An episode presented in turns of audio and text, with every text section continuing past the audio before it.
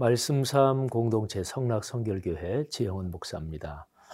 기독교 신앙에서 하나님의 말씀 66권 성경 이것이 심장이죠.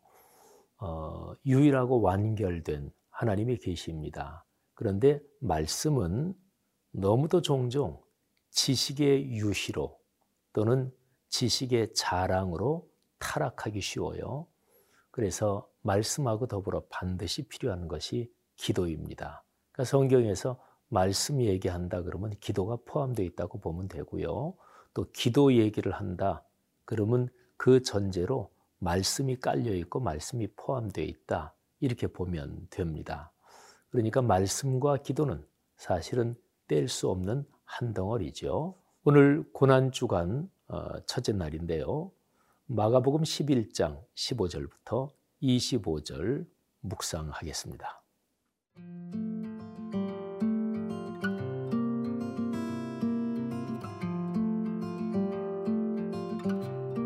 마가복음 11장 15절에서 25절 말씀입니다. 그들이 예루살렘에 들어가니라 예수께서 성전에 들어가사 성전 안에서 매매하는 자들을 내쫓으시며 돈 바꾸는 자들의 상과 비둘기 파는 자들의 의자를 둘러 엎으시며 아무나 물건을 가지고 성전 안으로 지나다님을 허락하지 아니하시고 이에 가르쳐 이르시되 기록된 바 내 집은 만민이 기도하는 집이라 칭함을 받으리라고 하지 아니하였느냐? 너희는 강도의 소굴을 만들었도다 하심에 대제사장들과 서기관들이 듣고 예수를 어떻게 죽일까 하고 꾀하니 이는 무리가 다 그의 교훈을 놀랍게 여김으로 그를 두려워함일러라. 그리고 날이 저물매 그들이 성 밖으로 나가더라 그들이 아침에 지나갈 때에 무화과 나무가 뿌리째 마른 것을 보고 베드로가 생각이 나서 여짜오되 라비어 보소서. 저주하신 무화과 나무가 말랐나이다. 예수께서 그들에게 대답하여 이르시되 하나님을 믿으라. 내가 진실로 너희에게 이르노니 누구든지 이 산더러 들리어 바다에 던져지라 하며 그 말하는 것이 이루어질 줄 믿고 마음에 의심하지 아니하면 그대로 되리라. 그러므로 내가 너희에게 말하노니 무엇이든지 기도하고 구하는 것은 받은 줄로 믿으라. 그리하면 너희에게 그대로 되리라. 서서 기도할 때에 아무에게나 혐의가 있거든 용서하라. 그리하여야 하늘에 계신 너희 아버지께서도 너희 허물을 사하여 주시리라 하시니라. 아, 고난 주간 첫째 날인데요. 어, 예수님께서 예루살렘에 들어가셔서 하시는 사역이 기록이 되어 있습니다. 오늘 묵상하는 말씀 어, 첫 번째 절에 보면 이렇게 기록되어 있습니다. 그들이 예루살렘에 들어가니라 예수께서 성전에 들어가사 여러분이 구절 이 흐름을 잠깐만 한번 생각해 보지요. 예루살렘은 성이잖아요. 그 성 안에 성전이 있어요. 근데 예수님의 관심의 초점은 성 전체가 아니에요. 성전입니다. 그래서 오늘 여기 제가 조금 전에 읽어드린 말씀에서 예루살렘에 들어갔다. 그런데 성전에 들어가신다. 그러니까 예루살렘에 들어가셔서 곧장 성전 구역으로 가시는 것입니다. 예루살렘 성 전체는 이제 비유해 보건대 어, 우리 그리스도인과 교회가 사는 이 사회 전체, 오늘의 세계 전체를 말합니다. 그리고 성전은 바로 교회 공동체와 그리스도인을 말합니다. 예수님께서 이 세상 전체에 대해서 전혀 관심이 없으셨을까요? 아닙니다. 당연히 관심이 있으시죠. 요한복음 3장 16절 저 유명한 구절에 보세요. 하나님이 세상을 이처럼 사랑하사 삼일체 하나님께서는 당신이 창조하신 이 세계 전체, 세상 전체, 사람을 중심으로 모든 피조물까지 포함해서 당신이 창조하신 피조 세계 전체를 사랑하시고 구원하시기를 원하셨습니다. 그것 때문에 예수 그리스도가 오신 것이지요. 그러니까 예수님은 세상 전체, 사회 전체를 의미하는 예루살렘 성 전체에 당연히 관심이 있으시죠. 근데 그것을 구원하기 위해서 그 안에 있는 성전, 이제 거기에서부터 이게 구원이 시작되는 거예요. 성전이 올바로 서야 합니다. 오늘날도 마찬가지입니다. 그리스도인이 바로 서야 합니다. 교회 공동체가 바로 서야 합니다. 바로 이런 맥락에서 예수님께서 성전에 관련해서 무시무시한 책망을 하시는 것이 이해가 될 수 있습니다. 예수님께서 성전에 들어가시자마자 성전 구역이죠. 무지무지하게 과격한 행동을 하십니다. 오늘 말씀해 보니까 매매하는 자들을 내쫓으시고 돈 바꾸는 자들의 상, 비둘기 파는 자들의 의자를 막 둘러 엎으시고 그냥 평이한 말로 말하면 야, 저 사람 난동을 부리네. 아마 이 정도 장면이었겠죠. 근데 왜 그러셨을까요? 오늘 여기 말씀에 그 이유가 나옵니다. 17절 말씀에 예수께서 이렇게 말씀하세요. 내 집은 만민이 기도하는 집이라 칭함을 받으리라고 하지 아니하였느냐? 너희는 강도의 소굴을 만들었다. 만민이 기도하는 집, 그리고 강도의 소굴. 여러분, 얼마나 아주 극단적인 대조입니까? 교회 공동체가 강도의 소굴이 될 수 있을까요?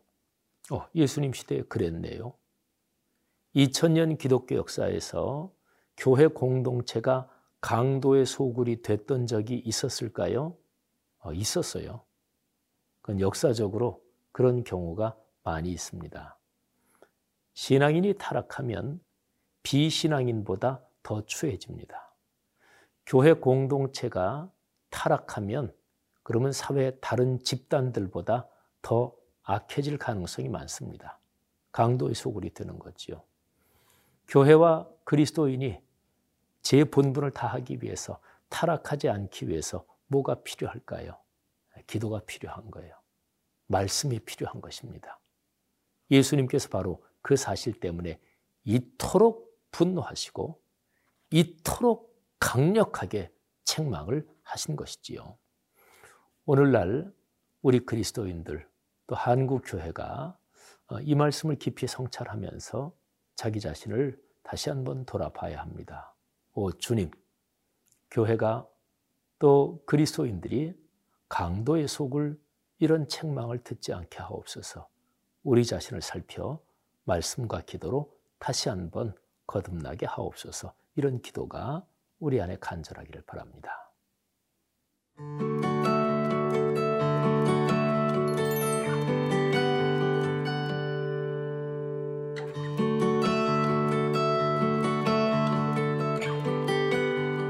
오늘 말씀에서 아주 강력하게 책망하시고 그리고 무지무지하게 분노하셨던 그 예수님, 예수님께서 월요일 그때 예루살렘에서 사역을 하시고 성전 구역에서 그렇게 사역을 하시고 날이 저물 때 성 밖으로 나가십니다. 예수님이 베다니에서 묵으셨을 텐데 그리고 나가셨다가 이제 그 다음 날 아침이 돼서 다시 이제 예루살렘 성으로 들어가시는 거예요. 근데 들어가시는 길 중에서 거기 무화과 나무가 있었는데 첫날 예루살렘으로 들어가실 때 그 무화과 나무를 무섭게 책망하시면서 사실은 저주하신 적이 있습니다. 예수님이 무화과 열매를 좀 잡수시려고 가까이 갔는데 열매가 없었어요. 그래서 예수님께서 앞으로는 사람이 내게서 영원히 열매를 먹지 못할 것이다. 그러니까 무화과 나무는 과실수니까 과실수의 존재 의미는 과실을 맺는 거잖아요. 근데 과실을 맺지 못한다. 그러니까 과실수, 그 무화과 나무에게는 어, 저주고 그리고 가장 무서운 책망이지요. 근데 그 이튿날 이제 예루살렘 성으로 제자들하고 이렇게 가는데 어, 그 길가에 무화과 나무를 보니까 뿌리부터 말라버렸습니다. 오늘 여기 성경 말씀에 어, 그렇게 기록이 되어 있죠. 20절. 그들이 아침에 지나갈 때 무화과 나무가 뿌리째 마른 것을 보고 그래서 베드로가 놀래 가지고 어, 예수님께 말씀을 드리죠. 라비오 보소서 저주하신 무화과가 말랐습니다. 근데 예수님께서 이 말씀을 들으시고 기도에 대해서 가르침을 주십니다. 그런데 예수님이 기도에 대해서 가르침을 주신다. 이게 어제 성전에서 예수님께서 분노하시면서 어, 가르치신 그 말씀하고 연관이 돼요. 예수님께서 그토록 분노하신 이유가 만민이 기도하는 집을 강도의 소굴로 만드는 거잖아요. 그러니까 기도가 사라졌어요. 말씀과 기도가 빠져버렸습니다. 그러니까 하나님 신앙이 사실은 빈 껍데기만 남은 거지요. 그리고 예수님이 지금 기도에 대해서 가르침을 주시는 거예요. 서로 연관이 되지요. 기도에 대한 예수님의 가르침은 두 가지 초점이 있습니다. 첫째는 하나님과의 관계에서, 두 번째는 사람과의 관계에서. 하나님과의 관계에서 기도하는 사람에게 중요한 것이 하나님을 신뢰해야 합니다. 그건 어떻게 보면 너무나 당연하지요. 아니, 하나님께 기도하면서 하나님을 신뢰하지 않으면 그 뭐하러 기도해요? 사실은 기도할 필요도 없는 것이고 기도가 의미가 없잖아요. 근데 당연한 것이지만 사실은 이 점을 계속해서 훈련해야 되고 또 이 점에 대해서 하나님께 간절히 사모하는 마음을 가져야 돼. 하나님이 내 기도 들어주신다. 하나님은 좋은 분이시다. 기도의 대상인 하나님을 신뢰해야 돼요. 그 다음에 두 번째, 우리가 살아가는 삶의 환경에서 다른 사람과의 대인 관계에서 다른 사람을 용서하고 관용하고 포용해야 합니다. 그래야 하나님께서 그 기도하는 사람의 죄를 용서해 주시고 기도하는 사람을 받으신다는 거예요. 이런 중요한 일이죠. 기도는 하나님과의 관계만이 아닙니다. 사람이 살아가는 사람과의 관계, 어떻게 사느냐, 이것까지 기도에 포함되는 거예요. 그러니까 진실한 기도는 그저 종교적으로 신께 향하는 이게 아니고요. 진실한 기도는 일상과 인격 그리고 사회적인 관계가 포함이 되는 거죠. 오늘날의 한국 교회와 그리스도인이 이런 진실한 기도, 기도에 대한 이런 말씀의 가르침 가슴 깊이 품고 우리가 기도하며 가정, 사회생활의 모든 영역에서 그리스도인답게 살 수 있는 큰 복이 있기를 바랍니다. 오늘 하루 그렇게 사시기를 바랍니다.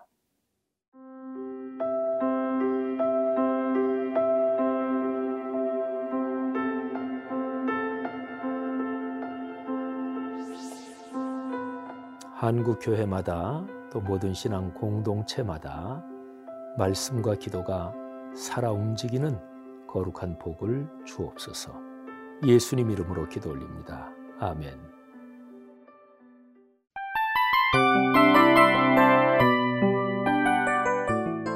이 프로그램은 청취자 여러분의 소중한 후원으로 제작됩니다.